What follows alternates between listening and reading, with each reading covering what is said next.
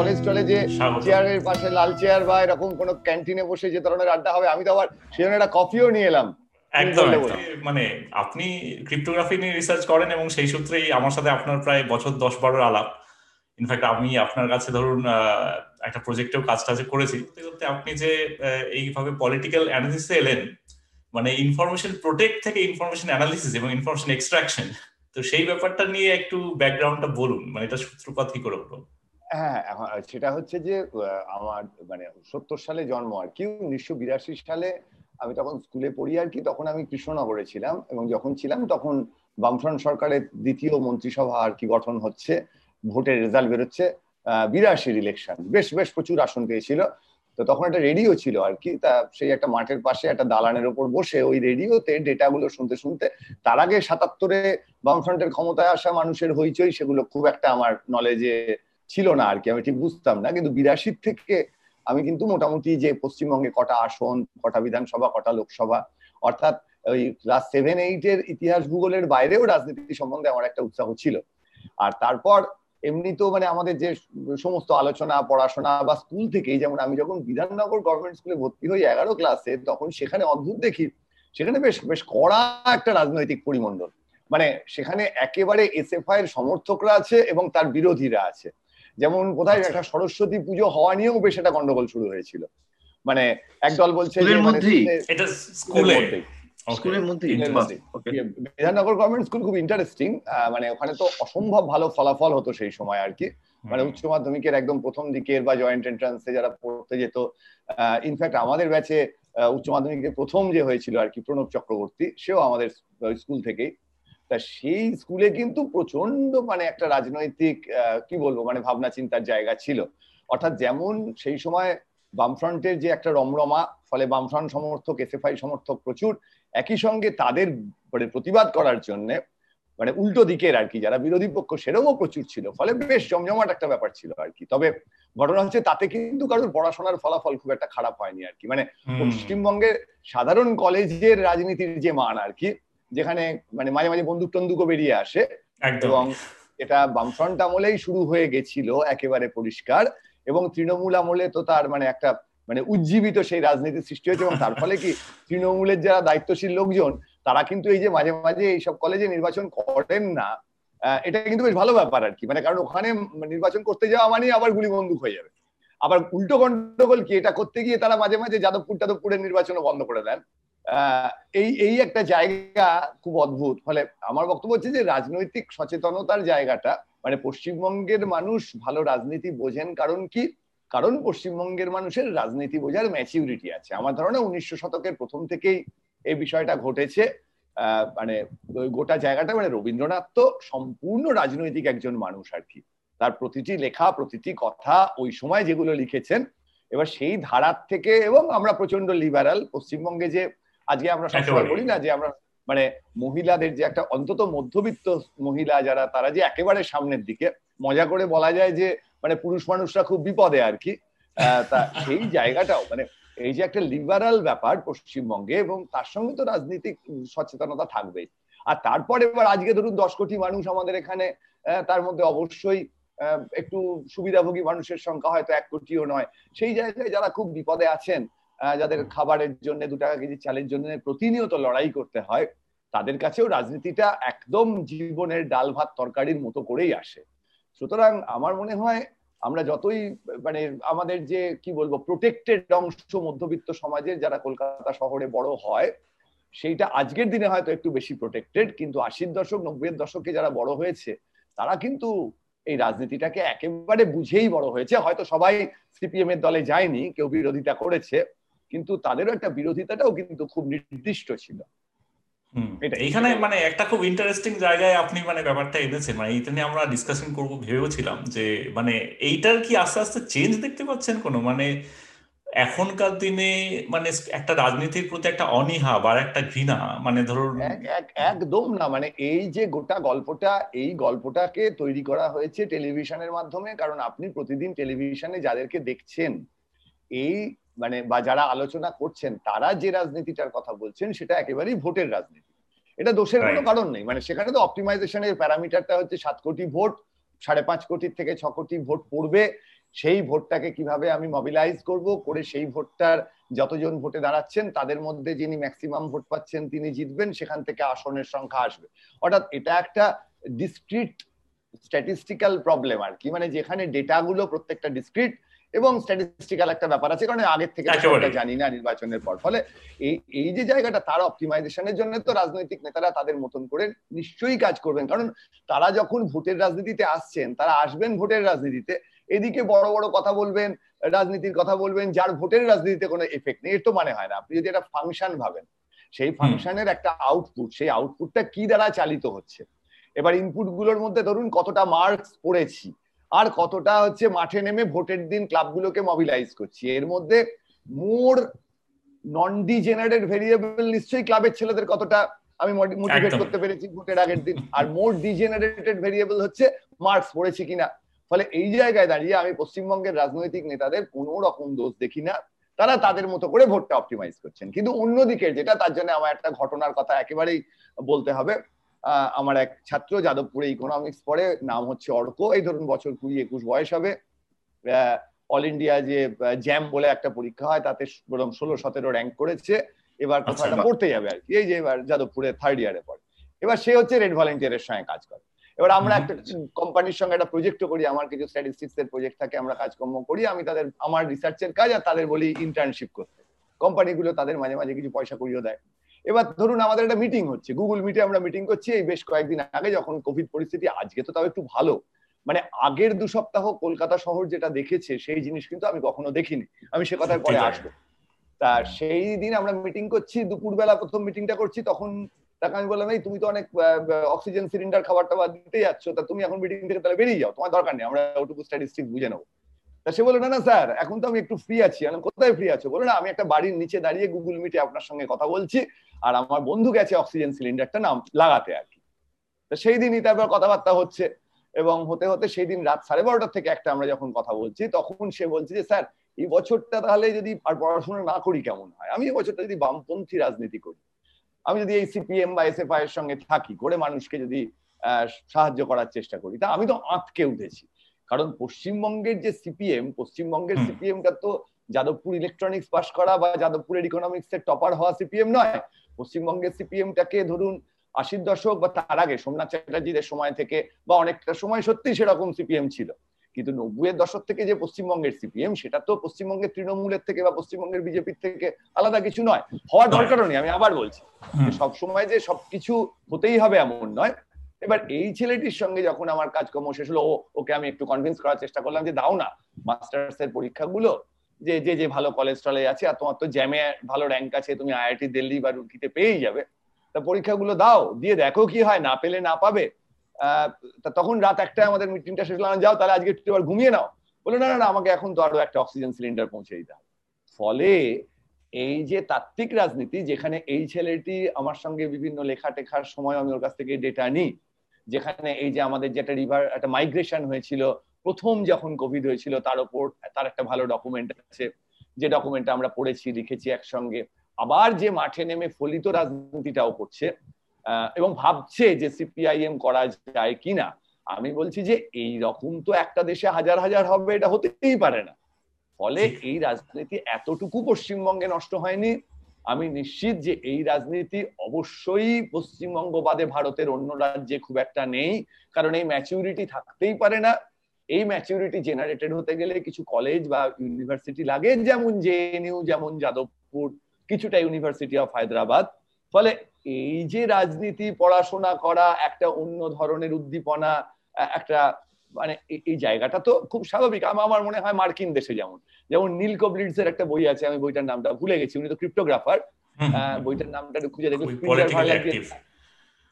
Politically ভীষণ active উনি Vietnam ওয়ারের সময় যে সব আমেরিকার যে টপ কলেজগুলো সেগুলোই কি ধরনের আন্দোলন হয়েছিল?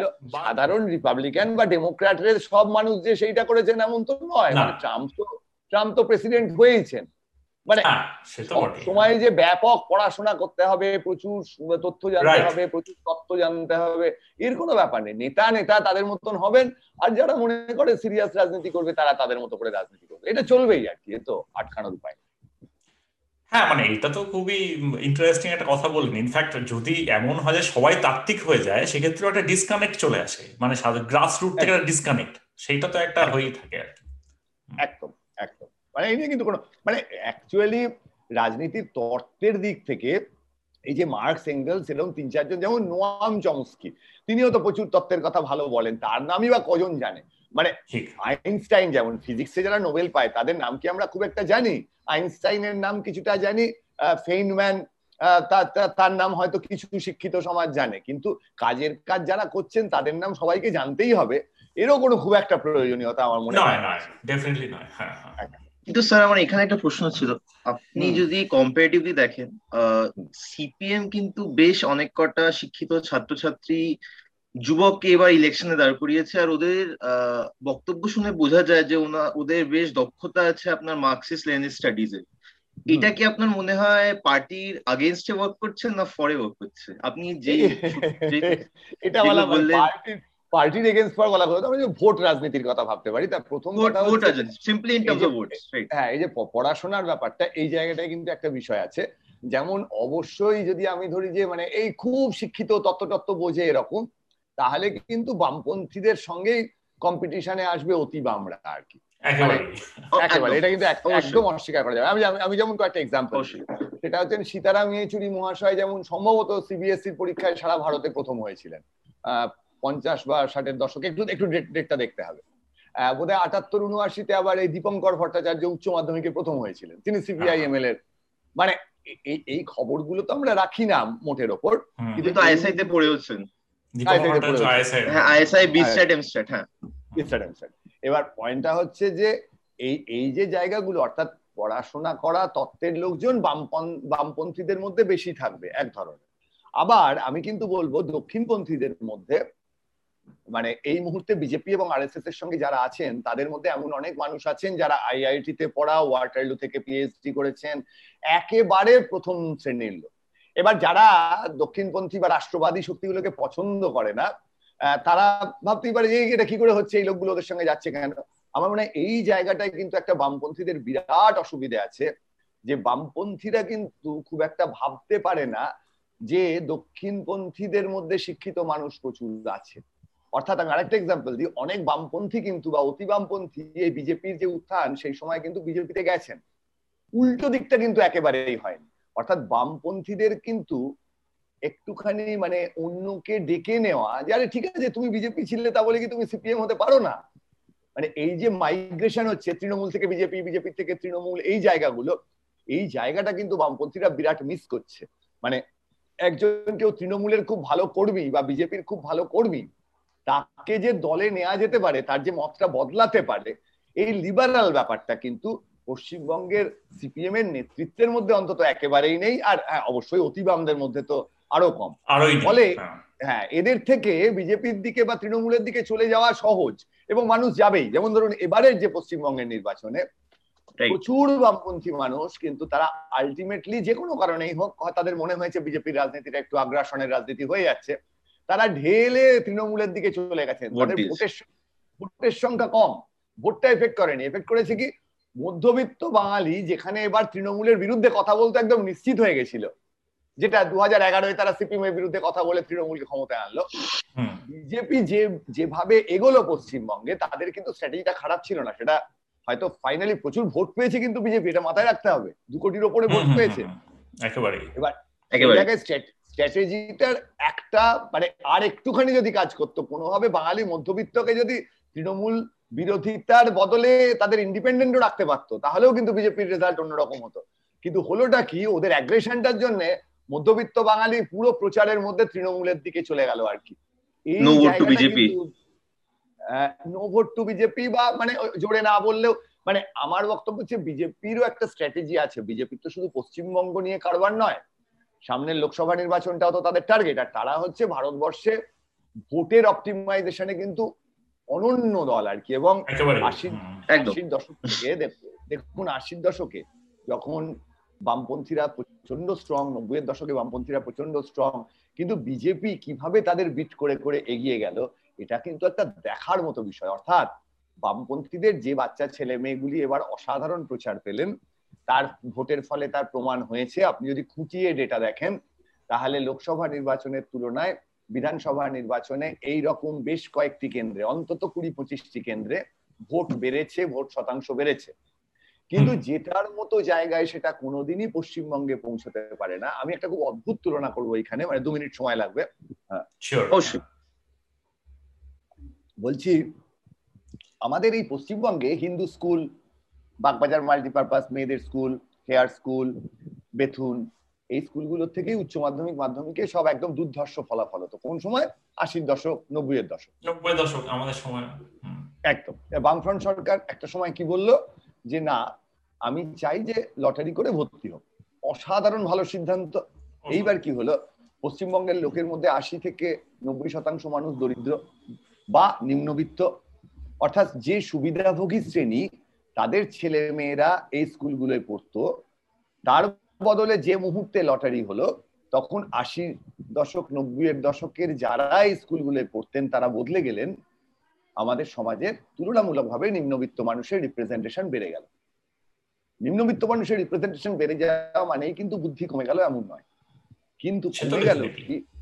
কিন্তু মুশকিলটা হলো কি যে শিক্ষক শিক্ষিকারা পড়াচ্ছেন এই স্কুল কলেজগুলোয় তারা কিন্তু মধ্যবিত্ত সমাজকে রিপ্রেজেন্ট করেন। ফলে তারা স্লোলি তাদের ছেলে মেয়েদের এখান থেকে সরিয়ে নিয়ে গেলেন, একদম তুলনামূলকভাবে অনেক কমা ইংরেজি মাধ্যমের স্কুলে, যেখানে শিক্ষক বা এরা অতটা সুবিধের নয়। এইবার এই জায়গাগুলো এদের যাওয়া বন্ধ হতে শুরু করে একই রকম ভাবে আপনি যদি ভাবেন আজকে যে বামপন্থী প্রার্থীরা দাঁড়িয়েছেন, ঐশী বা দীপশিতা বা শতরূপ ঘোষ বা সৃজন ভট্টাচার্য বা পৃথাতা এই যে মানুষগুলির কথা হচ্ছে, এরা হচ্ছে সেই আগের সময়ের বাগবাজার মাল্টিপারপাস বা হিন্দু স্কুল আর কি। কিন্তু এরা তো ভোট পাওয়ার ক্ষেত্রে মুশকিল এদের। ভোটটা যিনি দিচ্ছেন তার একে হয়তো ভালোও লাগছে, কিন্তু তিনি তো জানেন যে হ্যাঁ এর যেটুকু সাহায্য আমি পাবো বা এদের সাহায্য তো সত্যি সমস্ত মানুষের কাছে পৌঁছতে পারে না। তার তুলনায় পাড়ার রাজনীতিটাকে যিনি কন্ট্রোল করছেন, তৃণমূলেরই হোক বা বিজেপিরই হোক, যিনি পলিটিক্যাল অ্যাক্টিভিজম করছেন অর্থাৎ ত্রাণ দিচ্ছেন না মমতা বন্দ্যোপাধ্যায়ের সরকার ঠিকভাবে বা অতিমারির সময় কিছু গোলমাল হচ্ছে বলে শিলিগুড়িতে বিজেপির তিনজন এমএলএ যখন বসছেন বিক্ষোভে তাদের তুলে নিয়ে যাওয়া হচ্ছে। সেইটা কিন্তু সঙ্গে সঙ্গে সমাজ মাধ্যম বা আমাদের গণমাধ্যমে খবর হচ্ছে। কিন্তু সিপিএম এর একটি রেড ভলেন্টিয়ার কারও বাড়িতে যখন অক্সিজেন পৌঁছে দিচ্ছে সেটা কিন্তু খবর হচ্ছে না। রিচটা অনেক কম। এবং আবার বুঝতে হবে ভারত সেবাশ্রম সংঘ বা রামকৃষ্ণ মিশন কি আজকে নির্বাচনে দাঁড়ালে ভোটে জিতবেন? তারা তো প্রচুর মানুষের সেবা করেন। আমার মনে হয় না পশ্চিমবঙ্গের রাজনীতিতে যদি আপনি খোঁজ নিয়ে দেখেন যারা বড় বড় নেতা নেত্রী হয়েছেন তারা হয়তো কোনো একটা খরা বন্যার সময় একটু কোনো মিছিলে হেঁটেছেন বা কিছু ত্রাণ দিয়েছেন এক দুবার। কিন্তু তাদের জীবনটা কিন্তু ত্রাণ দেওয়ার মধ্যে থেকে উঠে আসেন। তাদের জীবনটা একেবারেই পলিটিক্যাল অ্যাক্টিভিজম রাজনৈতিক বিরোধিতা মিটিং মিছিল স্লোগান শাউটিং তার মধ্যে থেকে তারা যে পরিচিতিটা পেয়েছেন, আমাদের ভোটের রাজনীতি ভারতবর্ষের এবং পশ্চিমবঙ্গের। আমার ধারণা আমেরিকাতেও এটা সত্যি। সেখান থেকেই কিন্তু নাহলে ট্রাম্পকে হঠাৎ মানুষ ভোট দেবে কেন? বা ট্রাম্প কি করে রিপাবলিকানদের প্রেসিডেন্ট পদে পৌঁছতে পারলেন? এটাও তো বুঝতে হবে। এই জায়গাটা আমার মনে হয় এই যে নির্বাচনে যারা জিতবেন, তাদের সঙ্গে কিন্তু এই যে আমাদের একটা না কিছু করা ভাব যে আমরা কতটা পড়াশোনা শিখে ফেললাম কতটা এর কিন্তু কোনো সম্পর্ক নেই এবং এই সম্পর্কটা নিয়ে দাবি করারও কোনো মানে হয় না। মানে দুটো দুটো আলাদা গেম সেটাই তাই হচ্ছে। বলে সে কারণে সিপিএম সামান্য ভোট বাড়িয়েছে কিছু জায়গায় কিন্তু জেতার মতো জায়গায় কোনোভাবেই পৌঁছতে পারেনি। কারণ তিন ভাগের এক ভাগ ভোট পেতে হতো তিরিশ শতাংশের ওপর ভোট। সেখানে কোনোভাবেই টোয়েন্টি ক্রস করার মতো জায়গায় সিপিআইএম পৌঁছতে পারেনি। আপনি ভারত সেবাশ্রমের কথা যে বললেন BJP is the political arm of R S S R S S একটা বড় সংস্থা যারা মানুষের সেবা করে ইত্যাদি আর ওরা প্রচারও করে বিজেপির জন্য। ওরা ওদের বক্তব্য যে এটা হচ্ছে আমাদের পলিটিক্যাল আর্ম আর সোশ্যাল সার্ভিস আর্ম হচ্ছে আমরা। তো does that have an effect in BJP doing what it is doing now in India এটা একটা প্রশ্ন।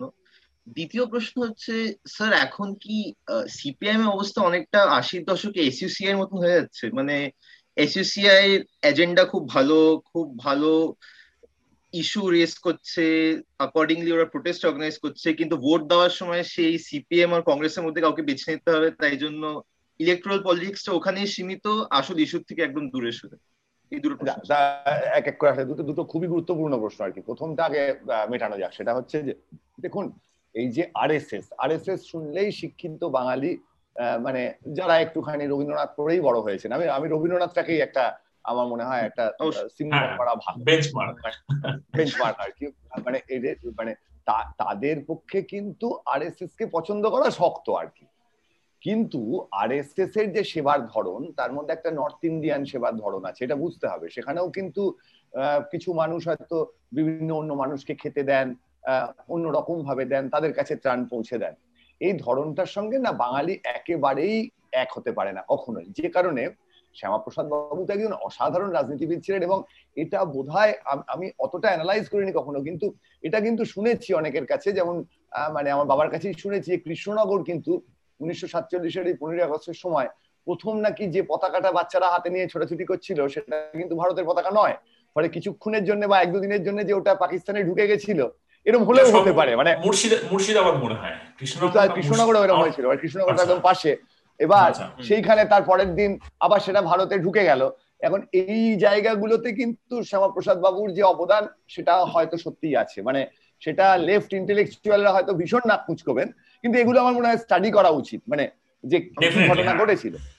কিন্তু তার এতটা প্রভাব সত্ত্বেও কিন্তু পশ্চিমবঙ্গে বিজেপি একেবারেই কিছু করতে পারে। বিজেপি বা সেই ধরনের জনসংঘ বা এই ধরনের দলগুলো। অর্থাৎ রাইটিস্ট রাষ্ট্রবাদী যে পলিটিক্স তারা কিন্তু সুবিধা করতে পারেনি। এত বড় শ্যামাপ্রসাদ বাবুর মতো একটা নেতা থাকা সত্ত্বেও। আর কয়েকটা আসন জিতেছে কিন্তু তারপর ধীরে ধীরে কিন্তু রাজনীতিটা পুরো সিপিএম কংগ্রেসের রাজনীতি হয়ে গেল। অর্থাৎ পুরো টাল খেয়ে থাকল মধ্য থেকে বামের দিকে। বিধান রায়েরও যে কাজকর্ম, দেখুন, বিধান রায় বোধ হয় উনিশশো একান্ন বা ওইরকম একটা সময় একটা কৃষক, না উনষাট বা একষট্টি বোধ হয় একটা কৃষক আন্দোলন হয়েছিল। একেবারে মানে ঘিরে ধরে পঞ্চাশ জন কৃষককে তার সরকার এমন পেটান পিটিয়েছিল বোধ হয় পঞ্চাশ জন মারা যান, তারা রাজভবন অভিযানে গেছিলেন। একটু নেটে সার্চ করলেই দেখতে পাবেন। এবং একেবারে একটা মানে কংগ্রেসি সেই সময় যে দমননীতি কংগ্রেসের বিভিন্ন জায়গায় ছিল, সেই ধরনের, যেটা বিভিন্ন সময় বাহাত্তর থেকে সাতাত্তরে ছিল। কিন্তু একই সঙ্গে কংগ্রেসকে কিন্তু কখনোই আপনি রাষ্ট্রবাদী পার্টি বলতে পারবেন না। সেই সময় জওহরলাল নেহরুর মুখ দেখুন। একটা বামপন্থা বামপন্থা মানে গল্প অর্থাৎ পশ্চিমবঙ্গের মানুষ এই প্রথম একটা নির্বাচন দেখল দু হাজার একুশে। এটা মানে আমার ধারণা রাজনীতির ক্ষেত্রে প্রচণ্ড ভালোভাবে স্টাডি করার প্রয়োজন আছে। দু হাজার উনিশ এবং একুশ। যখন পশ্চিমবঙ্গের মানুষ ঢেলে একটা দক্ষিণপন্থী দলকে ভোট দিল। এবং এইখানে যে আরএসএস এর প্রশ্নটা আসছে আরএসএস কিন্তু সত্যি গ্রাউন্ড লেভেলে কাজ করেছে। কাজ করেছে মানে কাজ মানে তো মানুষের কাছে গিয়ে একটা স্কুল চালানো কিছু খাবার দাবার পৌঁছে দেয়া অর্থাৎ মানুষকে কিছু একটা সুবিধে দেয়া একদম সুবিধে না দিয়ে মানুষ মানে এটাকে ওয়েলফেয়ার বলতে পারেন হ্যাঁ। একদম কোনো একটা কিছু ওয়েলফেয়ার করেছে মানুষকে কাছে টেনেছে। যেমন আপনি যদি দেখেন খ্রিস্টান যে আমাদের এখানকার যে চার্চগুলো আছে মিশনারি গুলো তারা কিন্তু প্রচুর গরিব মানুষের উপকার করেছেন। আপনি দেখবেন ওই ধরনের মানুষের নামের আগে একটা করে অনেক সময় মাইকেল বা এই ধরনের জিনিস আপনি যে কোনো আদিবাসীদের মধ্যে আদিবাসীদের মধ্যে মানে একটু নিম্নবিত্ত মানুষের মধ্যেও আছে। এই জায়গায় আরএসএস তো বহু বছর ধরে আরএসএস কিন্তু আজকে নয় আশির দশক থেকে তারা যে একটা সিরিয়াস এফর্ট দিচ্ছে যখন নেতা তুলে আনা মানুষকে গিয়ে সাহায্য করা আর আশির দশক থেকে সিপিআইএম মূলত পশ্চিমবঙ্গ, কেরাল, ত্রিপুরা এবং যে জায়গাটা ভীষণ গোলমেলে, এটা কিন্তু বুঝতে হবে। সেটা হচ্ছে এই যে আপনার বাড়ির সামনের ড্রেনটা ধরুন পরিষ্কার করতে হবে। এইবার এই ড্রেনটা পরিষ্কারের জন্য আপনি যাচ্ছেন পার্টি অফিসে। সেইখানটা গিয়ে আপনি বসে যখন আলোচনা করছেন, তখন আপনার বাড়ির সামনের যে ড্রেনটা খোঁড়া হচ্ছে, সেই আলোচনাটা আস্তে আস্তে পৌঁছে যাবে সুয়েজ খালের খননে। এবং সেইখানে তার সঙ্গে কি ধরনের বিপ্লব? সেখান থেকে আপনি ধরুন আবার একটুখানি ইউরোপটা টপকে কোথাও চলে গেলেন লাতিন আমেরিকায়। সেখানে চে গুয়ে ভাড়া নিয়ে আলোচনা হলো। এই করতে গিয়ে বাড়ির সামনে ড্রেনটা পরিষ্কার হলো না। আবার জল জমে গেল। এই যে জায়গাটা এইটা কিন্তু তৃণমূলের সময় অনেকটা মানে তৃণমূলের সময় দুর্নীতি তো ভয়ঙ্কর হয়েছে এ নিয়ে কোনো প্রশ্নই নেই। টুকরো টাকরা দুর্নীতি। কিন্তু তৃণমূলের সময় কিন্তু এই ধরনের গল্প এতটা মানে অনেক তাড়াতাড়ি কাজ হয়েছে। এই যে হ্যাঁ, একটা হ্যাঁ। একজনই নেত্রী এবং তার ভয়ে সবাইকে কাজ করতে হবে। ফলে জনমুখী কাজের যে ডিলে হয়নি বলব না বামফ্রন্ট আমলে। তো ধরুন ভূমি সংস্কার একটা অসাধারণ কাজ। হ্যাঁ। কিন্তু পরবর্তী নব্বইয়ের দশক থেকে যখন ফ্ল্যাট উঠতে শুরু করল একদিকে নেতারা ফ্ল্যাট ফ্ল্যাটও তুলছেন অন্যদিকে তার সঙ্গে গভীর তত্ত্বর কথা বলছেন। এইটা মানুষ কিন্তু এমন চটে গেল স্লোলি এই জায়গাটা কিন্তু বামফ্রন্টের ডিফেন্ড করে আপনি দেখুন, কংগ্রেস বা এই ধরনের রাজনীতিতে নেতা যে একটু দুর্নীতি করবে, সবাই জানে। কিন্তু বামফ্রন্টের একটা নেতা দুর্নীতি করবে, মানুষ হেভি চটে যায় এই জায়গাটা মানে প্রথম যে প্রশ্নটা আমি বলব যে হ্যাঁ আর বেশ সিরিয়াস একটা রাজনীতিক জায়গা তৈরি করেছে সেই জন্যই তারা তার ফল পাচ্ছে। শুধু শুধু তাদের নিন্দে করে কোনো লাভ আর দ্বিতীয় প্রশ্নটা বোধ একটু গুলিয়ে গেল। আমার আরেকবার কি মনে আছে? আমার প্রশ্নটা ছিল, স্যার, যে আশির দশকে এসইউসিআই খুব ভালো ভালো ইস্যু তুলে হ্যাঁ, ওরা প্রোটেস্ট হ্যাঁ, করতো। এমনকি সিপিএম ওরকম হয়ে যাচ্ছে আর ভোটের কন্টেস্টটা পিওরলি এগ্রিড দেখুন। সিপিআইএম এর এই মুহূর্তে ভোট হচ্ছে মোটামুটি ছ মানে বামফ্রন্ট বামপন্থীদের ছ শতাংশ। ওরা বোধহয় এবার দেড়শো একশো সত্তর আসনে প্রার্থী দিয়েছে দুশো চুরানব্বই আসনে দিলে দশ শতাংশ হতো। এসইউসিআই ভোট ছিল এক থেকে এক শতাংশ মতো জেনারেল সুতরাং এখনও একটা অর্ডার অফ ডিফারেন্স আছে। দুই এসইউসিআই খুব তাড়াতাড়ি ছোট হতে হতে দক্ষিণ চব্বিশ পরগনার একটা দল হয়ে গেছিল, অর্থাৎ লোকালাইজড পার্টি এইটা কিন্তু সিপিএম এর ক্ষেত্রে ভীষণ ভালো, আমি বলব। মানে সিপিএম এর ক্ষেত্রে কিন্তু ভোটটা ইউনিফর্মলি ডিস্ট্রিবিউটেড অর্থাৎ আমরা বারবার নির্বাচনের সময় বলেছি সিপিআইএম এর ভীষণ ক্ষতি হয়ে যাচ্ছে ভোটটা ডিস্ট্রিবিউটেড বলে। কারণ সিপিআইএম কোনোদিনই আসন পেতে পারে না এই ভোটটা নিয়ে। আমিও আপনাকে বলছি, দু হাজার চব্বিশ লোকসভা নির্বাচনে সিপিআইএম যদি আজ থেকেও প্রস্তুতি নেয় বিয়াল্লিশটা আসনে প্রার্থী দিয়ে কোনো আসনেই হয়তো দশ বারো শতাংশের বেশি ভোট পাবে না। বা হয়তো পনেরো ষোলো কুড়ি। এখন হঠাৎ কিছু অন্যরকম কিছু ঘটে গেল একটা মানে বিপ্লব হয়ে গেল যেরকম মিশরে হয়েছিল বা লাতিন আমেরিকার কিছু দেশে হয় তাহলে তো অন্য কথা। না হলে পাবে না। কিন্তু presence of CPIM not only in West Bengal সারা ভারত জুড়ে। যেমন হিমাচল প্রদেশের কলেজে আপনি পাবেন আপনি হায়দ্রাবাদে পাবেন ইউনিভার্সিটি অফ হায়দ্রাবাদে অবশ্যই জেএনইউতে পাবেন। অর্থাৎ সিপিএম এর যে রিচ সেটা কিন্তু এসইউসিআই এর রিচের চেয়ে বা যে কোনো অতিবাম দলের রিচের চেয়ে অনেক বেশি শক্তপোক্ত এখনও সারা ভারত জুড়ে। এবং এটাকে ভোটে ট্রান্সফার আপনি করতে চান কি চান না, সেটা এই দলের যারা নেতৃত্ব, তাদের কিন্তু ঠিক করতে হবে। আমার মনে হয় তারা এখন ভোটে ট্রান্সফার করার ব্যাপারে ইন্টারেস্টেড নন। আপনি যদি নাসিক থেকে মুম্বাইয়ের মিছিল দেখেন বছর এই যে মিছিল এই মিছিলে যে মানুষ পথে হেঁটেছেন যে অর্গানাইজেশন আমার মনে হয় বিজেপি কংগ্রেস বা কোনো পশ্চিমবঙ্গ হয়তো মমতা ব্যানার্জি পারতে পারেন। মানে কারুর পক্ষে এই ধরনের একটা মিছিল অর্গানাইজ করা যে মিছিল আমি এর সঙ্গে তুলনা করব কার? বাবরি মসজিদ যখন ধ্বংস হলো বিরানব্বই তাই তো? সেই সময় হ্যাঁ। আদবানি ভাইদের নেতৃত্বে যে ধরনের মানুষের ঢল নেমেছিল কারণ অন্য ছিল। আজকেও কিন্তু বামপন্থীদের ভারত জুড়ে বিভিন্ন জায়গায় ব্রিগেডে যে মিটিংগুলো হয় আমরা তো বারবার যে ধরনের আমরা ওই মিম টিম আসে আমাদের যে বিমান বাবু জিজ্ঞেস করছেন আচ্ছা ব্রিগেডের মিছিল মিটিং এ যারা এসেছিল তারা কি সবাই সিপিএম কে ভোট দিয়েছে? এই ধরনের সেটাই হ্যাঁ, হ্যাঁ। সেটাই। কিন্তু কিন্তু এইটা একটা বলতে হবে যে একটা যে মানুষের উদ্বেল হওয়া একটা মানে মানুষ একসঙ্গে একটা মিছিলে পথ হাঁটছে এই যে স্পিরিটটা এই স্পিরিটটা এক লক্ষ দু লক্ষ দশ লক্ষ করতে করতে যে মুহূর্তে কিন্তু এক কোটি হয়ে যাবে তখন আর গণতান্ত্রিক পদ্ধতিতে নির্বাচন টির্বাচন কাউকে মাথায় রাখতে হবে না। এরা কিন্তু যে কোনো সময় ক্ষমতা দখলের জায়গায় চলে যেতে পারে। এই যে জায়গাটা কিন্তু সিপিআইএম এর সঙ্গে এখনও আছে, সেটা অবশ্যই তাদের দলটা এই মুহূর্তে বেশ গন্ডগোলে, বয়স্ক মানুষরা মাথায় বসে আছেন এবং অতটা অর্গানাইজ নন এবং এদের নেতারা জেনারেলি মানে জেনারেলি কিন্তু অন্য বিদ্যুৎজনদের সঙ্গে খুব পাত্তা টাত্তা দিয়ে কথা শুনতে চান না। এনারা শিক্ষিত, এ নিয়ে কোনো সন্দেহই নেই। কিন্তু ধরুন স্ট্যাটিস্টিক্স নিয়েও আলোচনা হলে এনারা প্রশান্ত কিশোরের মতো বা কোনো একটা স্ট্যাটিস্টিক্স এর ডেকে সদস্য নেবেন বলে আমার মনে হয় না। সেই ইগোটা এদের প্রচণ্ড বেশি। অর্থাৎ অঙ্ক স্ট্যাটিস্টিক্স সাহিত্য মার্গোভস্কি মার্কস বা মার্কস এর যে ক্যালকুলাসের বই যেটা লেখা তাদের আলোচনার প্রেক্ষিতে সেটাও সিপিএম এর লোকরা খুব ভালোই জানেন। আমার ধারণা হয়তো মানে কোচির সিরিজ বা এই ধরনের জিনিসপত্রের অঙ্কও তারা কষে দিতে পারবেন পড়ে টোরে ফলে তারা কিন্তু অন্যের মতামত যে খুব একটা নেবেন এইটা আমার একদমই মনে হয় না। তো তারা ভাবছেন তাদের মতো করে কিন্তু তারা যে একদম এসিসিআই হয়ে গেছেন এটা আমার মনে হয় ঠিক কথা নয়। হ্যাঁ এখানে আমার একটা প্রশ্ন আছে যেটা হচ্ছে যে এইবারের লোকসভায় আমরা একটা স্লোগান শুনেছি একুশে রাম ছাব্বিশে বাম। তো এই ব্যাপারটা মানে অ্যাকচুয়ালি গ্রাউন্ডে আপনার কি মনে হয় কতটা মানুষের মানে সিপিএম কর্মী সমর্থকদের মধ্যে ছিল? এবং দ্বিতীয় কথা যে স্ট্র্যাটেজিক্যালি যদি দেখতে যান তাহলে এই ব্যাপারটা স্ট্র্যাটেজিক্যালি কি কোনো লেজিটিমেসি আছে? এটা খুব জটিল কিন্তু এই জায়গাটা না মানে এই যে রাইটিস্ট এবং লেফটিস্ট আমি এখন লেখাটা তাহলে খুঁজে বার করতে হবে। একবার মুসলিনী সম্বন্ধে পড়াশোনা করে লিখেছিলাম একটা। সেই লেখাটার সময় কিন্তু দেখেছিলাম বোধহয় তিরিশ একত্রিশ বছর পর্যন্ত মুসলিনী একদম সম্পূর্ণ বামপন্থী একটি মানুষ ছিলেন। বামপন্থী পত্রিকা চালাতেন এই ধরনের। এবং তারপর যুদ্ধ ফুদ্ধ হলো তিনি যুদ্ধে নেমে পড়লেন। নেমে তো তারপর তো তার পরিবর্তন। ফলে এই যে মানে রাম এবং বাম এই জায়গাটার মধ্যে যে একদিক থেকে অন্যদিকে যাওয়া যায় না এটা একেবারেই নয়। এবং বামপন্থীদেরও যারা মানে মানে স্টালিন নিঃসন্দেহে হিটলারের চেয়ে তুলনামূলকভাবে হয়তো অনেক ভালো কাজকর্ম করেছেন মানে যাকে আমরা সাধারণভাবে ভালো বলি। কিন্তু বামপন্থী লিডারদের মধ্যে রাইটিজম তো প্রচণ্ড ভাবে প্রকট আর কি। মানে বামপন্থীরা যেখানে হাতে ক্ষমতা পেয়েছেন মানে হ্যাঁ। আমার ধারণা পশ্চিমবঙ্গে হ্যাঁ আর পশ্চিমবঙ্গে মানে নব্বই দশকের পর থেকে যারা খুব একটা বামপন্থী সমর্থক নন, তারা যেভাবে সিপিএম এর অটোক্রেটিক নেতাদের পাড়ায় পাড়ায় ফেস করেছেন, আমি আমার ছোটবেলার একটা গল্প বলি। আমার তো বামদের সঙ্গে খুব ভাবটাব ছিলই। এরকম সিপিআইএম বোধ হয় মানে সিপিআইএম না, বামফ্রন্ট সরকার কিছু ফুটবল দিয়েছে। সেই ফুটবল বিভিন্ন পাড়ায় পাড়ায় এসছে। তা আমার পাড়ার যিনি সিপিএম এর খুব বড় নেতা তা তার বাড়িতে আমাদের চারটে ফুটবল আছে আর কি।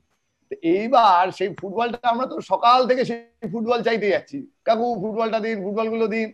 তিনি কিন্তু কিছুতেই দেবেন না, ধমকে বার করে দিচ্ছেন। মানে ফুটবলটা দেওয়ার একটা সময় তিনি ঠিক করে রেখেছেন যে অমুক দিন বিকেল বেলায় ফুটবলটা দেবেন।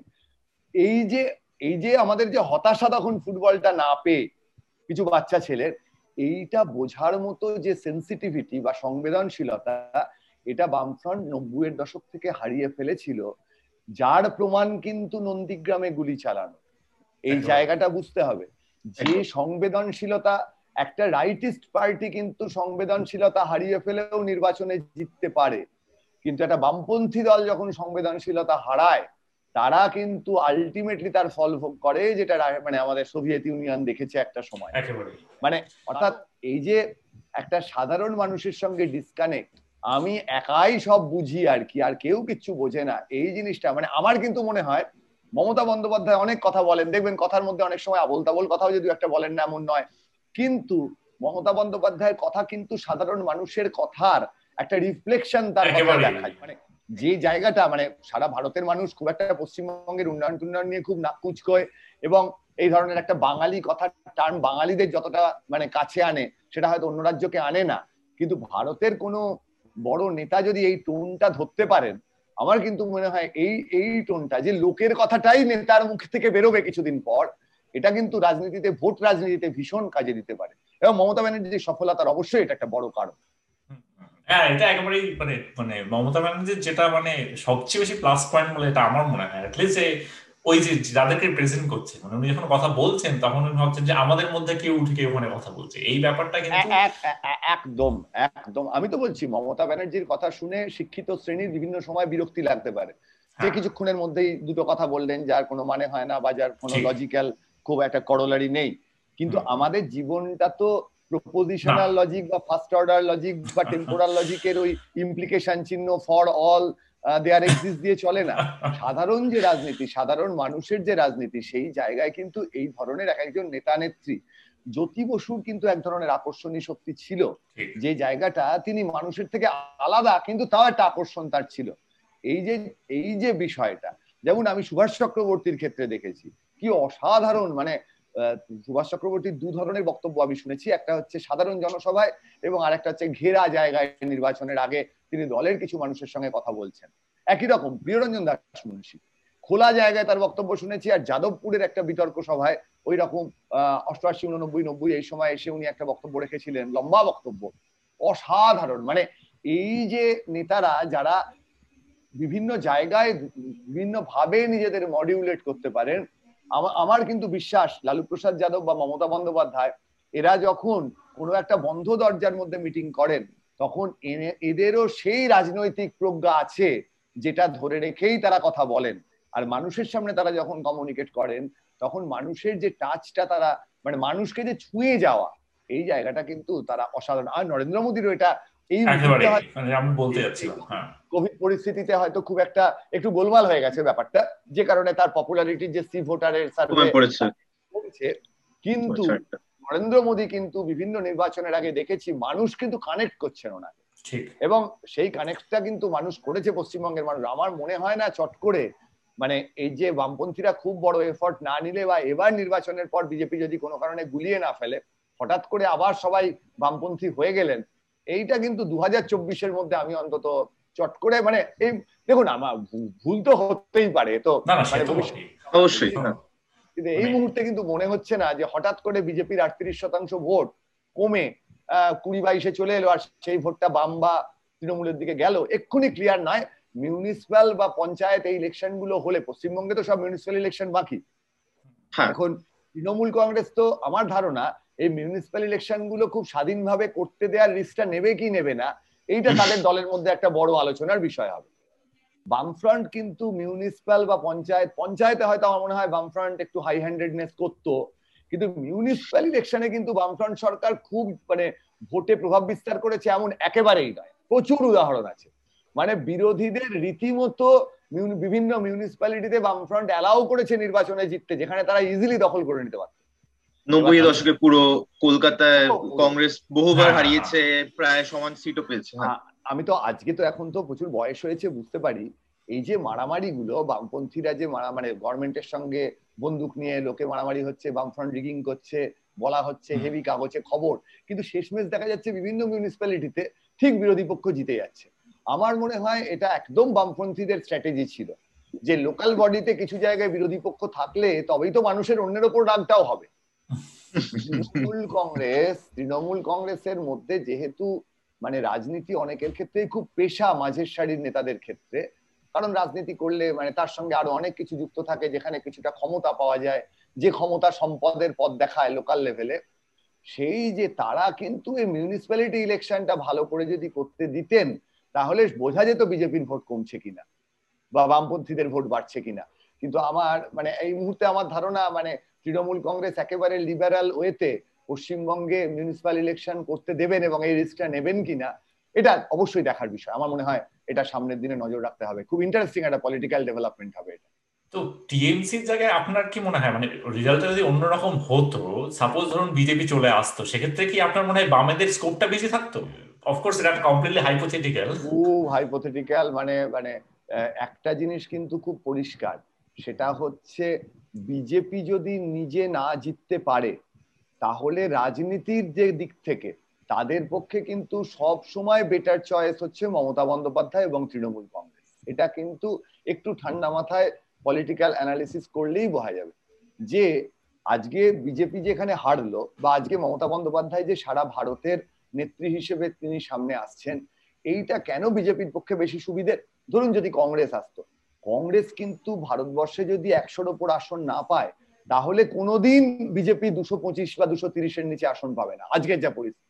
আপনি যদি উত্তর ভারত মধ্য ভারত এই জায়গাগুলো পশ্চিম ভারতের আসন দেখেন বহু জায়গায় আমি তো বলব প্রায় দুশোর মতন জায়গায় কিন্তু লড়াই মুখোমুখি কংগ্রেস আর বিজেপি। এই জায়গায় কিন্তু আসন পাবে না। এবার যত কংগ্রেস বাদে অন্যান্য বিরোধী পক্ষের নেতা নেত্রী সামনে আসবে তত কিন্তু মানুষের কনফিডেন্স কমবে যে এই রে তাহলে তো স্ট্রং বিরোধী হলো না। মমতা বন্দ্যোপাধ্যায় চল্লিশ বিয়াল্লিশটা আসন নিয়ে দেশের প্রধানমন্ত্রী হবেন। তাকে যদি অন্য লোক না মানে ডিএমকে স্টালিন হয়তো কথা উনচল্লিশটা বোধ ওখানে। উনচল্লিশটা আসন নিয়ে ক্ষমতায় আসবেন। এই রে একে কি সবাই মানবে? এই যে জায়গাটা অর্থাৎ বিজেপির পক্ষে আমাদের মাঝে মাঝে অনেকে বলছেন যে এরপর তো বিজেপির এত রেটিং কমছে উত্তরপ্রদেশে যদি বিজেপি খারাপ ফল করে দু হাজার চব্বিশে ক্ষমতায় আসবে কিনা? যতক্ষণ না পর্যন্ত কংগ্রেস অন্তত একশো আসনের জায়গায় যাচ্ছে একদম সরল পাটিগণিতের অঙ্কে কিন্তু বিজেপি ছাড়া অন্য কোনো দলের ক্ষমতায় আসা ভীষণ শক্ত। একেবারে। কারণ আপনার তো আসনের যে সহজ হিসেব দুশো আড়াইশো আসন যেখানে বিজেপি আর কংগ্রেসের সরাসরি লড়াই সেখানে যদি কংগ্রেস চল্লিশটা আসন পায় তাহলে তো বিজেপির দুশো হয়েই গেল। হ্যাঁ। এই অঙ্কটা কিন্তু না বুঝলে ভীষণ মুশকিল এবং সেই কারণে বিজেপির পক্ষে মমতা বন্দ্যোপাধ্যায় সারা ভারতের নেতা হচ্ছেন এইটা অত্যন্ত একটা ভালো বিষয়। কাউন্টার আর্গুমেন্ট কি? কাউন্টার আর্গুমেন্ট হচ্ছে মমতা বন্দ্যোপাধ্যায় আর কংগ্রেস যদি এক হয়ে যায়। সাংঘাতিক ইন্টারেস্টিং পশ্চিমবঙ্গের চল্লিশ বিয়াল্লিশটা আসন এবং অধীর চৌধুরীর পুরো অঞ্চলটায় মমতা বন্দ্যোপাধ্যায় সুইপ করে গেছেন। সেটা অধীর চৌধুরীর অনুমতিতে হয়েছে না অনুমতি ছাড়া হয়েছে আমরা বলতে পারব না। সোনিয়া গান্ধীর সঙ্গে কি আলোচনা হয়েছে আমরা বলতে পারব না। কিন্তু আজকে যদি কংগ্রেস এবং তৃণমূল দুহাজার চব্বিশ নির্বাচনের আগে শুধু জোট নয় মমতা ব্যানার্জি যদি কংগ্রেসের সঙ্গে একেবারে মিলে যেতে পারেন বা যেভাবে ব্যাপারটা হবে মানে খুব একটা ক্লোজ নিট একটা জোট হলো সেই জায়গায় যে কংগ্রেস আগের থেকেই বলে দিচ্ছে যে মমতা ব্যানার্জি আমাদেরই লোক যেটা দু একটা টুইটে আমরা এখন দেখতে পাচ্ছি এইরকম একটা পরিস্থিতি হলে কিন্তু কংগ্রেস যদি ধরুন ষাট সত্তর আশিটা আসন মমতা ব্যানার্জি প্রায় খানচল্লিশে তাহলে কিন্তু একশো কুড়ি তিরিশটা আসনের একটা হিসেব চলে আসছে। Which would be very interesting. এবং মানে বলুন তখন মানে ধরে নিন বেসিক্যালি কংগ্রেস আর কিছু রিজনাল পার্টি মিলিয়ে যদি একটা ন্যাশনাল ফ্রন্ট করতে পারি which is which is an alternative হ্যাঁ কিন্তু কংগ্রেস কত? এই প্রশ্নটা আসবে। আপনার যে রিজিওনাল পার্টির মধ্যে মমতা ব্যানার্জি সাঁত্রিশ আটত্রিশ, বিয়াল্লিশ পেলেন, আর কংগ্রেস পেল বাহান্ন ধরুন, বা সাতচল্লিশ, এই জায়গাটায় কিন্তু অসম্ভব। এই যোগগুলো করে আপনি কিছুতেই, আপনাকে সরকার করতে গেলে দুশো সত্তর, বাহাত্তর পেতে হবে। এবার তার মানে তো দু তিনটে দল মিলে আপনি যদি একশো পঞ্চাশ, ষাটে না যেতে পারেন, করবেন কি করে? বিভিন্ন যে ছোট ছোট দল তারা এক একটা রাজ্যে তো কখনোই কুড়ি বাইশ তিরিশ বত্রিশ এর বেশি আসন পাবে না। এবার আপনাকে দুশো বাহাত্তর পৌঁছতে হবে। আপনি যদি একশো ষাট বাকি রাখেন তাহলে এরকম আটটা দল কুড়ি বাইশ করে আপনাকে দিল। কিন্তু তার বেশি তো পাবেন না। এইবার কংগ্রেস যদি কম সিট পায় সেখানে সেই সিটগুলো কে পাবে? একদম পিজিএন হোল প্রিন্সিপাল পেতেই হবে বিজেপি বিজেপিকে বিজেপিকে ঢুকবে। ফলে বিজেপির পক্ষে এই মুহূর্তে কিন্তু আমি বারবার বলছি বিজেপি কিন্তু সাংঘাতিক একটা ভালো জায়গায় আছে রাজনীতির দিক থেকে, যেখানে দু হাজার চব্বিশ কেন, আগামী অনেকগুলো বছর কংগ্রেস যদি ক্ষমতায় আর কোনোদিন না আসতে পারে, তার জায়গায় অন্য কোনো একটা মধ্যপন্থী দল মানে লিবারাল ডেমোক্র্যাট বা এই গোছের কিছু তাদের সারা ভারতে প্রস্তুত হতে হয়, যারা কিনা বিজেপির বিরুদ্ধে লড়াই করবে, আপনি যদি ভাবেন তাহলে কিন্তু মানে কুড়ি পঁচিশ বছরের মোটামুটি একটা মামলা, তার আগে এই জিনিস কনসলিডেট করা শক্ত। মমতা ব্যানার্জি তৃণমূল কংগ্রেসের নেত্রী হিসেবে, পশ্চিমবঙ্গের নেত্রী হিসেবে, ভারতের প্রধানমন্ত্রী যদি প্রজেক্টেড হন, সেইটা বিজেপির পক্ষে অনেক বেশি সুবিধের। দেন যদি রাহুল গান্ধী বা মমতা ব্যানার্জি একসঙ্গে হয়ে কংগ্রেস ভারতের অপোজিশন হিসেবে প্রজেক্টেড হয়, সুতরাং এই মুহূর্তে মমতা ব্যানার্জি অত্যন্ত সারা ভারতে জনপ্রিয় হলেও বিজেপির রাজনৈতিক দিক থেকে সেরকম কোনো অসুবিধে নেই। কিন্তু রিসেন্ট ইউপি ইলেকশনে দেখা যাচ্ছে যে, ধরুন অখিলেশ যাদব মানে ওরা অনেকটা গেন করেছে সমাজবাদী পার্টি এইবারে মানে আপনি কি এইগুলো পুরোটাই ভাব বলছেন? মানে ইউপি তে কিন্তু আশিটা সিট আর কি এবং বিজেপি আশিটা সুইপ করেছিল প্রথমবার সেকেন্ড বার বোধ হয় কিছু কমে পঞ্চাশ পঁচাত্তর দ্বিতীয়বার এবার ধরুন এই মুহূর্তে মুলায়ম আমাদের অখিলেশ যাদব আর মায়াবতী তারা নিজেদের মধ্যে প্রথমত মারামারি করবেন। করবেন এ নিয়ে কোনো সন্দেহ নেই। সব মিলেমিশে ধরা যাক খুব ভালো বললাম পঞ্চাশ ষাটটা আসন পেয়ে গেলে এদের মধ্যে কেউ চল্লিশ পেয়ে যায় তখন তিনি প্রধানমন্ত্রী হতে চাইবেন। ভারতবর্ষের সাধারণ মানুষ কিন্তু আবার বলছি পশ্চিমবঙ্গের সাধারণ মানুষ ভারতের অন্যান্য জায়গা থেকে পলিটিক্যালি বেশি অ্যাওয়ার কিন্তু উত্তরপ্রদেশের মানুষও রাজনীতি বোঝেন না এমন নয়। তারাও ভালোই বোঝেন। ফলে যে মুহূর্তে তারা দেখবেন আরে এরা তো সরকার গঠন করলে মারপিট করবে তার চেয়ে বাবা আমি বিজেপিকেই ভোট দিই। এই জায়গাটা কিন্তু বুঝতে হবে চল্লিশ পঞ্চাশ নিয়ে প্রধানমন্ত্রী হওয়া এবং টিকে থাকা ভারতবর্ষে। এই জিনিস তো খুব একটা ভারতবর্ষ দেখেনি ফলে সাধারণ মানুষকে কনভিন্স করা শক্ত হবে। বলুন। কিন্তু ধরুন আমরা তো আগে দেখেছি যে কংগ্রেসের এগেনস্টে এই ধরনের জোট দেখেছি আমরা রাইট মানে কংগ্রেস যখন ধরুন ইন্দিরা গান্ধী পরবর্তী সময়ে জয়প্রকাশ নারায়ণ এদের হ্যাঁ। তারপর কদিন টিকেছে জোটগুলো। হ্যাঁ টেকেনি আমি বলছি যে কিন্তু এইভাবে কিন্তু ব্যাপারটা শুরু হয়। মানে ধরুন মানে ধরুন একদম ভিপি সিং এর সময়। নো ভোট টু কংগ্রেস থেকে ব্যাপারটা হয়েছিল। মানে এটা তখন এটা হয়েছিল কংগ্রেস একটা মানে বিরাট পার্টি এবং বাকি পার্টিগুলো ছোট ছোট তারা ফর্ম করছে। মানে এখন কিন্তু বিজেপি ওই জায়গাটায় চলে আসছে। এইবার আমি বিজেপির আপনি সময়টা দেখুন। বিজেপি আশির দশক থেকে নতুন ভাবে শুরু করল। বোধ হয় বিরাশি বা উননব্বই বা এরকম সময় দুটো বা কত আশি চুরাশিতে ওই যেই ইলেকশনে রাজীব গান্ধী যেতেন সেবার ওরা বোধহয় তিনটে সিট পেয়েছিল দুটো বাতে দুটো সিট এরকম তাই তো? তাহলে চুরাশি থেকে তারা মানে এবার নব্বই এর দশকের শেষের দিকে এসে তারা প্রথম ক্ষমতায় আসার জায়গায় এলেন আর কি। এবং তার মধ্যে বাবরি মসজিদের মতো একটা ঘটনা ঘটি অর্থাৎ একদম একটা সারা দেশ জুড়ে যে কি জিনিসটা তারা চাইছেন সেটা কিন্তু একদম পরিষ্কার। তারা তারা তারা একটা মানে মানে আমাদের যে সংখ্যাগুরু হিন্দুদের একটা জোর চাইছেন একটা রাষ্ট্রবাদী শক্তি দেশটা একটা মানে বেশ শক্ত জায়গায় যাক এটা চাইছেন যে জিনিসটা সাধারণ মানুষের পক্ষে বোঝা খুব মানে সহজ আর কি। উল্টো দিকে সাধারণ মানুষদের অন্য যে দলগুলো তারা কি বোঝাতে চাইছে যে আমি তোমাদের কিছু ওয়েলফেয়ার দেবো অর্থাৎ খাবার দাবার। এবার মানুষ তো খাবার দাবার তার সে যে পাওয়াই উচিত সেটা মানুষ মনে করে। সুতরাং কোন রকম কিন্তু মানে খাদ্য বস্ত্র অন্ন বাসস্থান মানে এই যে জিনিসগুলো বাসস্থান একটু ইলেকট্রিসিটি একটু শিক্ষা এই জিনিসগুলো দিচ্ছি বলে মানুষকে কাছে টানার বাইরেও আর একটা কিছু তো দিতে হবে। নতুন সোশ্যাল মুভমেন্ট একটা সোশ্যাল মুভমেন্ট বা কিছু একটা কি পাবো আমি জানি না সত্যি এরকম গভীর প্রশ্ন। সেই জায়গাটা কিন্তু বিজেপি যেভাবে ডেভেলপ করেছে এবং ধরুন যে দশ বছর তারা ক্ষমতায় ছিল না ইউপিএ সরকার কিন্তু জনমুখী প্রকল্প অসাধারণ ভালো কাজ করেছে এবং বামপন্থীদের জোর ছিল সব মিলিয়ে। এবার তারপর তো বিজেপি যেভাবে ওই দশ বছরে নিজেদের প্রস্তুত করেছে এইবার বিজেপির দু হাজার চোদ্দ থেকে এখন আপনি ভাবুন অলরেডি আমাদের দু হাজার একুশ হয়ে গেল সাত বছর। সেই সময় বিরোধী পক্ষ কোন দল তাদের প্রস্তুত করছে? কেউ প্রস্তুত করছে না। এই জায়গায় কংগ্রেস একেবারেই প্রস্তুত করছে না নিজেদের। তাহলে এরা কীভাবে আসনগুলোকে পাবে? আপনার শেষ পর্যন্ত তো আসনগুলো পেতে হবে সরকার করতে গেলে। আর মানুষ যেই বুঝবে এরা আসন পাবে না। বিজেপির বিরুদ্ধে গেলেও বিজেপি যদি একবার একশো সত্তর আশি দুশো আসন পেয়ে যায় যেটা একদম ন্যাচারাল কংগ্রেস আসন না পেলে। তখন তারা অবশ্যই দুশো বাহাত্তর খুব সহজে পৌঁছে যাবে। এ নিয়ে কোনো সন্দেহই নেই। সুতরাং আমার মনে হয় না কিন্তু যে ভোটের রাজনীতিতে বিজেপি এই মুহূর্তে একেবারে বারোটা বেজে গেল সামনের বার মমতা ব্যানার্জি প্রধানমন্ত্রী হচ্ছেন এই জায়গাটা কিন্তু পরিষ্কার নয় এটা বুঝতে হবে।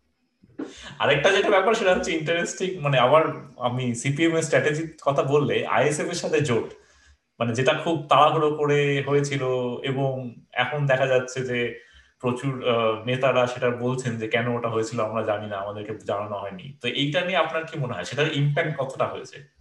ইম্প্যাক্টটা আপনি দেখুন, এই যে যারা ভাঙড়ে যে ভোটটা হয়েছে, সেখানে তৃণমূল কংগ্রেসের প্রার্থী ছিলেন ডক্টর রেজাউল করিম। অসাধারণ ভালো ডাক্তারবাবু এবং তার যে জনমুখী ভাবনা, তিনি আগে কংগ্রেসের সঙ্গে ছিলেন, তারপর লোকসভা নির্বাচনে ভোটে দাঁড়ান ভোটে জেতা সত্যি তো, ভোটে জেতা তো একটা অন্য বিষয়। এবার তার মতো একটা মানুষ সারা পশ্চিমবঙ্গে তৃণমূল জিতলো এবং ভাঙড়ে তিনি হারলেন। যিনি ভোটে জিতেছেন তিনিও হয়তো খুব ভালো মানুষ তাকে তার সম্বন্ধে খুব বেশি আমি জানি না কিন্তু তিনি হচ্ছেন আব্বাস সিদ্দিকি ভাই। ভাই। তাহলে আপনি একটা জিনিস ভালো করে বুঝুন যে এই যে নির্বাচন আপনাকে কিসের মাপকাঠি দেয় এটা হচ্ছে প্রথম প্রশ্ন। এবার হচ্ছে আইএসএফ এর সঙ্গে জোট করা না করায় আমার মনে হয় না কিছু এসে গেছে এবার। আইএসএফ এর সঙ্গে জোটটা করে যেটা হয়েছে মানে আমাদের যেটা পর্যবেক্ষণ সেটা হচ্ছে যে বামপন্থী নেতারা একেবারেই অন্য দলের শিক্ষিত মানুষ টানুষকে একদম পাত্তা দেন না। তারাই আব্বাস দিকে আমি কিন্তু একটা কথা বলি আব্বাস দিকে কিন্তু অসাধারণ ভালো বক্তা আমি তার অনেকগুলো বক্তব্য শুনেছি।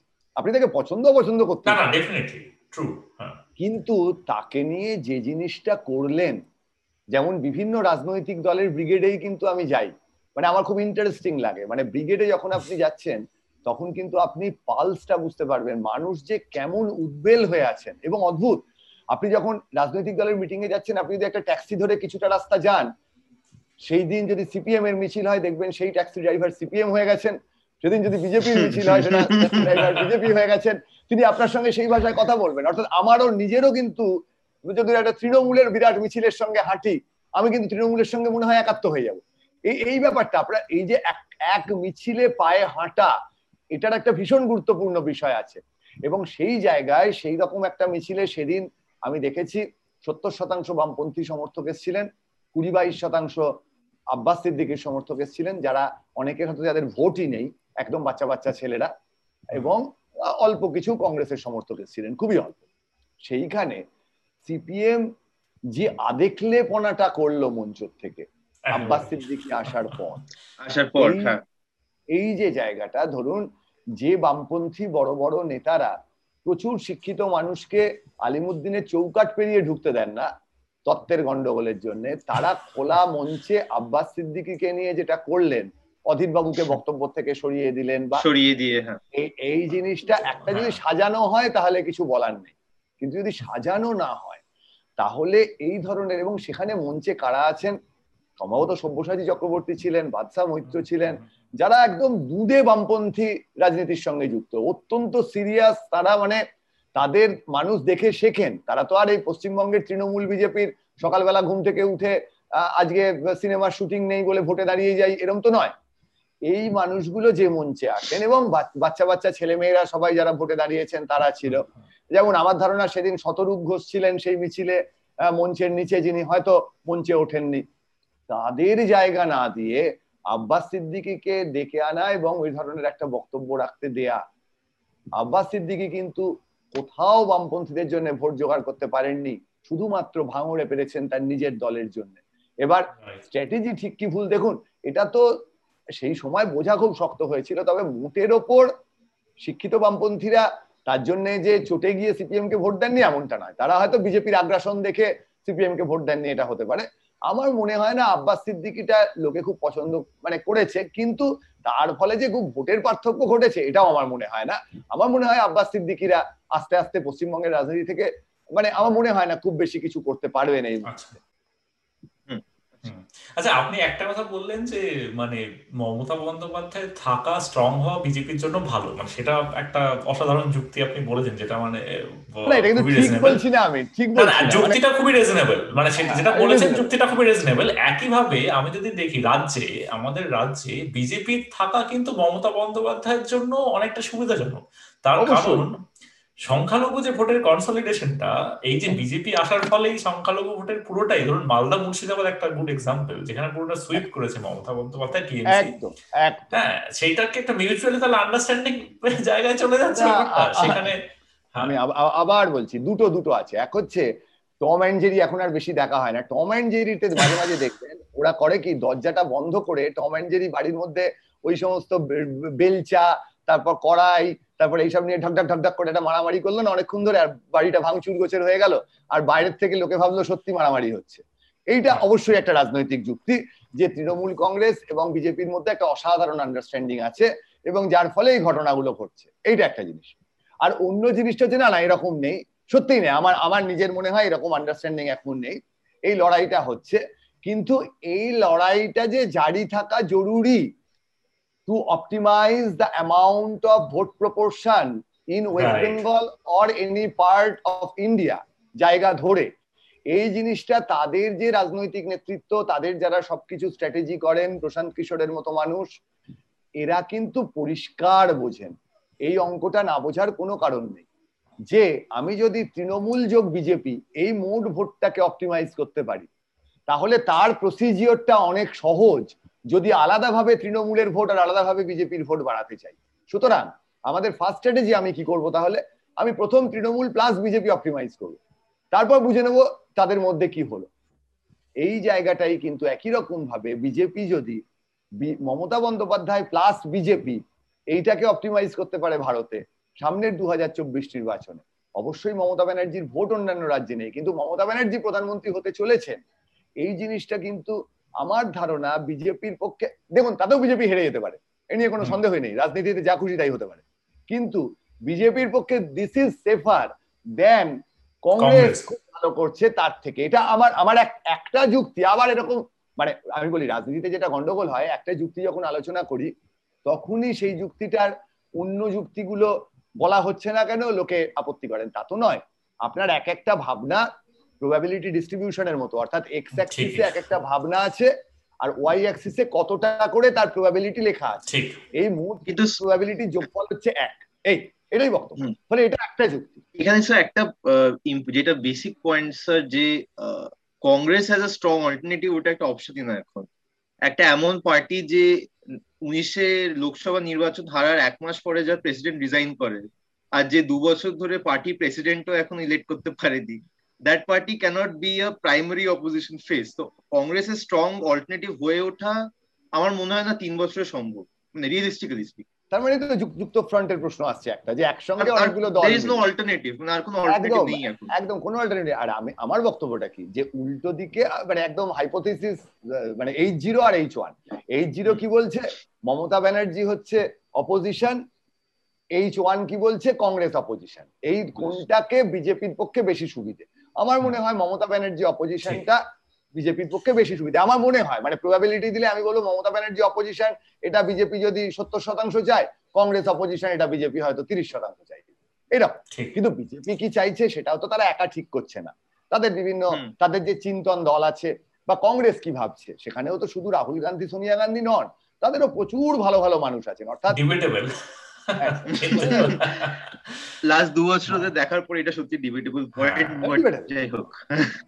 রাইট ফাইনালি আরেকটা যেটা ইম্পর্টেন্ট পয়েন্ট যেটা নিয়ে আপনি আপনাকে দেখেছি মানে বিভিন্ন টিভি চ্যানেলে কথাবার্তা বলতে সেটা হচ্ছে আমাদের রাজ্যের পলিটিক্যাল ভায়োলেন্স এত বেশি পলিটিক্যাল ভায়োলেন্স কেন? ভোটের দিনগুলোই প্রত্যেক দিন দেখা যায় যে এত এত ভায়োলেন্স যেই কারণে এবার আট দফায় ভোটটা ইনিশিয়ালি করেছে। তো এই ব্যাপারে আপনার কি মনে হয়? সেটার মূল কারণটা হচ্ছে যে আমাদের তো বেশিরভাগ মানুষ এখনও মানে ডোলের ওপর নির্ভর করে বেঁচে আছে এক নম্বর। সেটা হয়তো অন্য অনেক রাজ্যতেও আছে। আর দু নম্বর হচ্ছে আমি জানি না মানে রাজনীতির মানে আমাদের না মানে একটা মারামারি করার স্পৃহা তো প্রত্যেকটা মানুষেরই থাকে। মানে নাহলে আমরা বক্সিং করি কেন? ফুটবল খেলি কেন? হ্যাঁ, এবার কি হয়? পশ্চিমবঙ্গে যেই ক্ষমতায় আসুক আমার মনে হয় বাঙালিদের এবং এটা তো শিক্ষাক্ষেত্রেও খুব দেখা যায়, যিনি হাতে ক্ষমতা একবার পেয়ে যান, তিনি কিন্তু সেই সময় ক্ষমতাটা এক্সপ্লয়েট করেন। এইবার এই যে একবার হাতে ক্ষমতা পেয়ে যাওয়ার পর মানে মানে এই জিনিসটা আমি জানি না মানে হয়তো চীনেদেরও এরকম আছে, কিন্তু অবশ্যই ইউরোপ বা মার্কিন দেশে নেই। মানে ধরুন বয়স্ক মাস্টার মশাই তিনি যে ছাত্রদের দিয়ে পেপারটা লেখাবেন এবং শেষে খুব অল্প পড়ে পেছনে নিজের নামটা দেবেন, এই জিনিসটা চীন বা ভারতে যতটা হবে, বা চীনের লোক বা ভারতীয় লোক যতটা করবেন আমার ধারণা কিন্তু একটা সাহেব বা একটা জার্মান বা একজন মার্কিন প্রফেসর, একজন ইহুদি ততটা এরকম করবেন না। অর্থাৎ একবার ক্ষমতা পেয়ে যাওয়া, দখলদারি পেয়ে যাওয়া, এটা বাঙালিরা কিন্তু পেয়ে গেলে ছাড়তে চায় না। এইবার কি হয়, যেই নির্বাচনটা আসে, তখন মানুষ ওইটুকু সময় ভাবে যে এই যদি বদলে দেয়া যায়, আর তার দলের লোকেরা ভাবে যে কিছুতেই যাতে বদলাতে দেবো না। আমার মনে হয় এই জায়গাটা কিন্তু একটা খুব সিরিয়াস ইস্যু যে জায়গাটা এই মারপিটটা হয় আর কি অর্থাৎ মানুষের মনের মধ্যে যে একটা আপনি একটু চন্দ্রিলের বিভিন্ন বক্তব্য শুনলে বুঝবেন যে কিছু একটা অবদমিত ব্যাপার বাঙালি মনের মধ্যে বোধহয় আছে। সাইকোলজির ভালো লোকরা বলবেন এবং আমার ধারণা এই ব্যাপারে চন্দ্রিলের প্রচুর বক্তব্য আছে। কিছু ব্যাপার স্যাপার এই ব্যাপারে আমার দখল খুব কম। ফলে উল্টো পাল্টা না বলাই ভালো।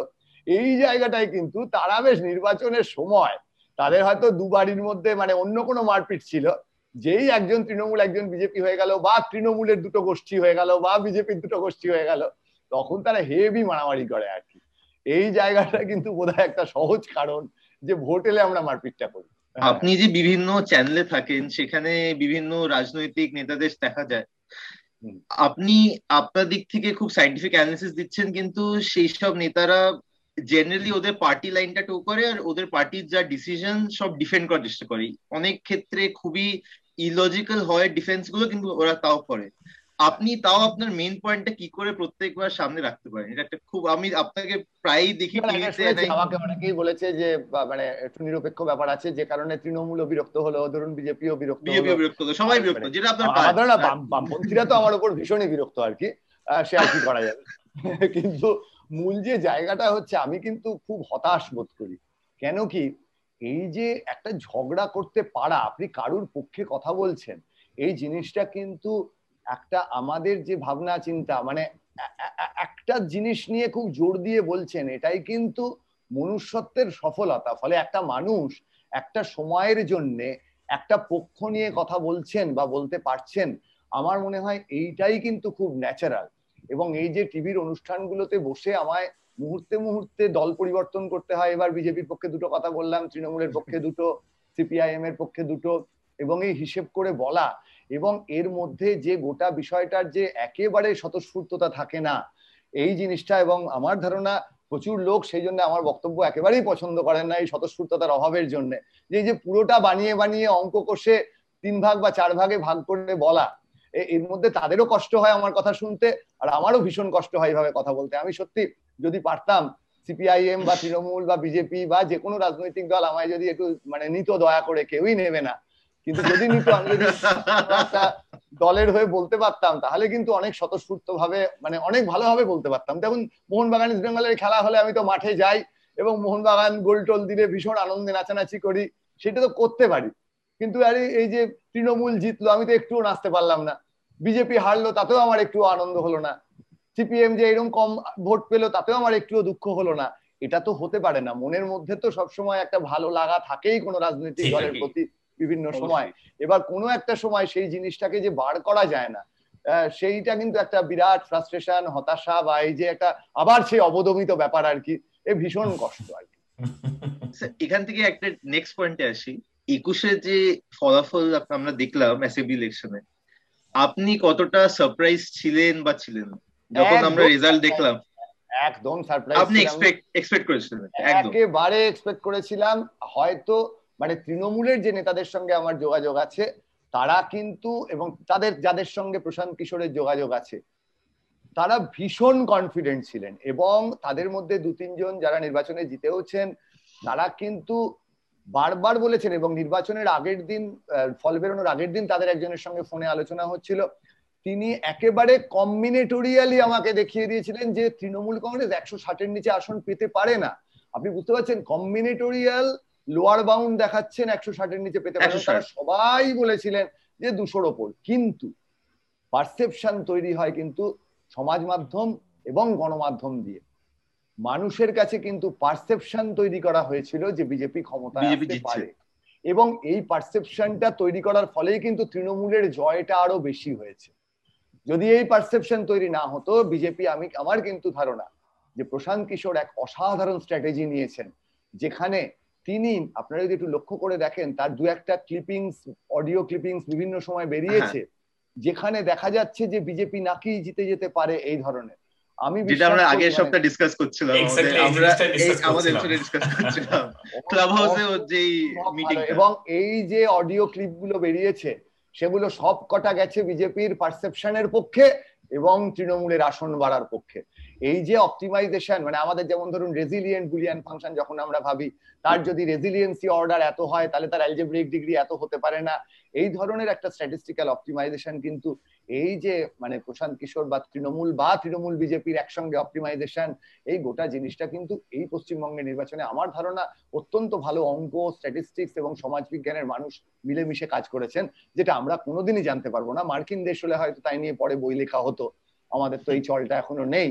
কিন্তু এটা সত্যি যে খুব বুদ্ধিমান কিছু মানুষ আছেন যারা এই নিয়ে কাজ করেছেন এবং এটা যে ভোটের ফল হবে, সেটা কিন্তু আমার ধারণা অনেক লোক জানতেন পশ্চিমবঙ্গের যারা ঠিকঠাক ভাবে এই অ্যানালিসিসটা করছিলেন। অনেক অনেক ধন্যবাদ। খুব ভালো লাগল কথাবার্তা বলে আপনার সাথে। ভবিষ্যতে অনেকদিন বসা হবে এইসব নিয়ে।